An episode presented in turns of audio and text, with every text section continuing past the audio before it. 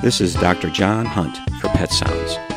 Allow me to spend some time with you discussing pets, pet care, and everything in between. Today, I would like to talk to you about uh, what goes on in, in the exam room. Here's a scenario I think everyone would appreciate. So, you carry your cat into the vet's exam room. Your cat's not eating and lethargic, and you're worried enough to bring him to the vet. Your veterinarian comes in, and 15 minutes later, you are standing at the reception desk, picking up medicine, paying the bill, and asking the receptionist what is wrong with my cat.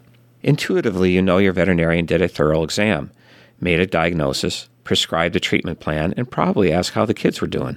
But you were preoccupied with your cat's illness, how much this will cost, and really tried to listen to lots of strange words coming out of your vet's mouth.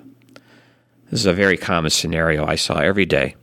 Because of that, I wanted to assuage my client's fear and preoccupation during the uh, exam time, so I developed a way to behave in the exam room.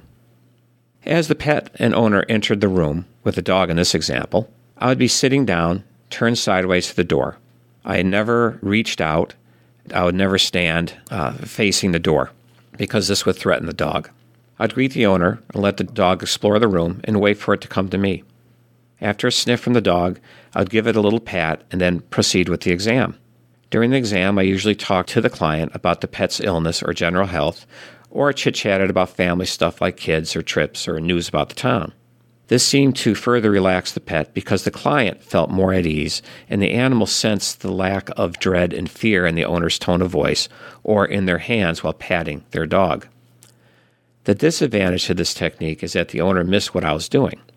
So I modified the exam room procedure by interrupting our chit chat, and I began to explain what I was doing during the exam and what I was finding. I did this with every call, especially routine annual exams. I usually started at the mouth, worked my way to the eyes, ears, and nose, making comments of what I was finding, or more importantly, that things look normal. I note the color of the gums in the mouth and any discharge.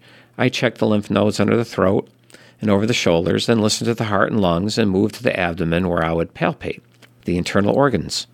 Usually in a normal abdomen, I could feel a bladder, intestines, and seeing if the dog was painful. Sick animals, I can pick up tumors, enlarged liver spleen, local pain, and bladder problems like bladder stones.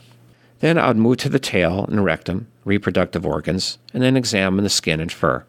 Finally, I would check the legs and back and revisit anything the owner requests all the time explaining what I was seeing. With sick animals, I would take a temperature and focus on the area of concern. But I always did a general exam because a symptom that shows up in one part of the body may affect other parts too. All the while telling the owner what I was finding, I was also thinking of what the diagnosis was going to be as the exam proceeded.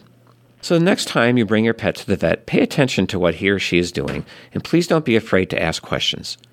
Veterinarians really want you to be in the loop and want you to know as much as you can about your pet's health. This is Dr. John Hunt for Pet Sounds on WERU. Thank you for listening. Remember, enjoy your pet and don't forget to give them a hug.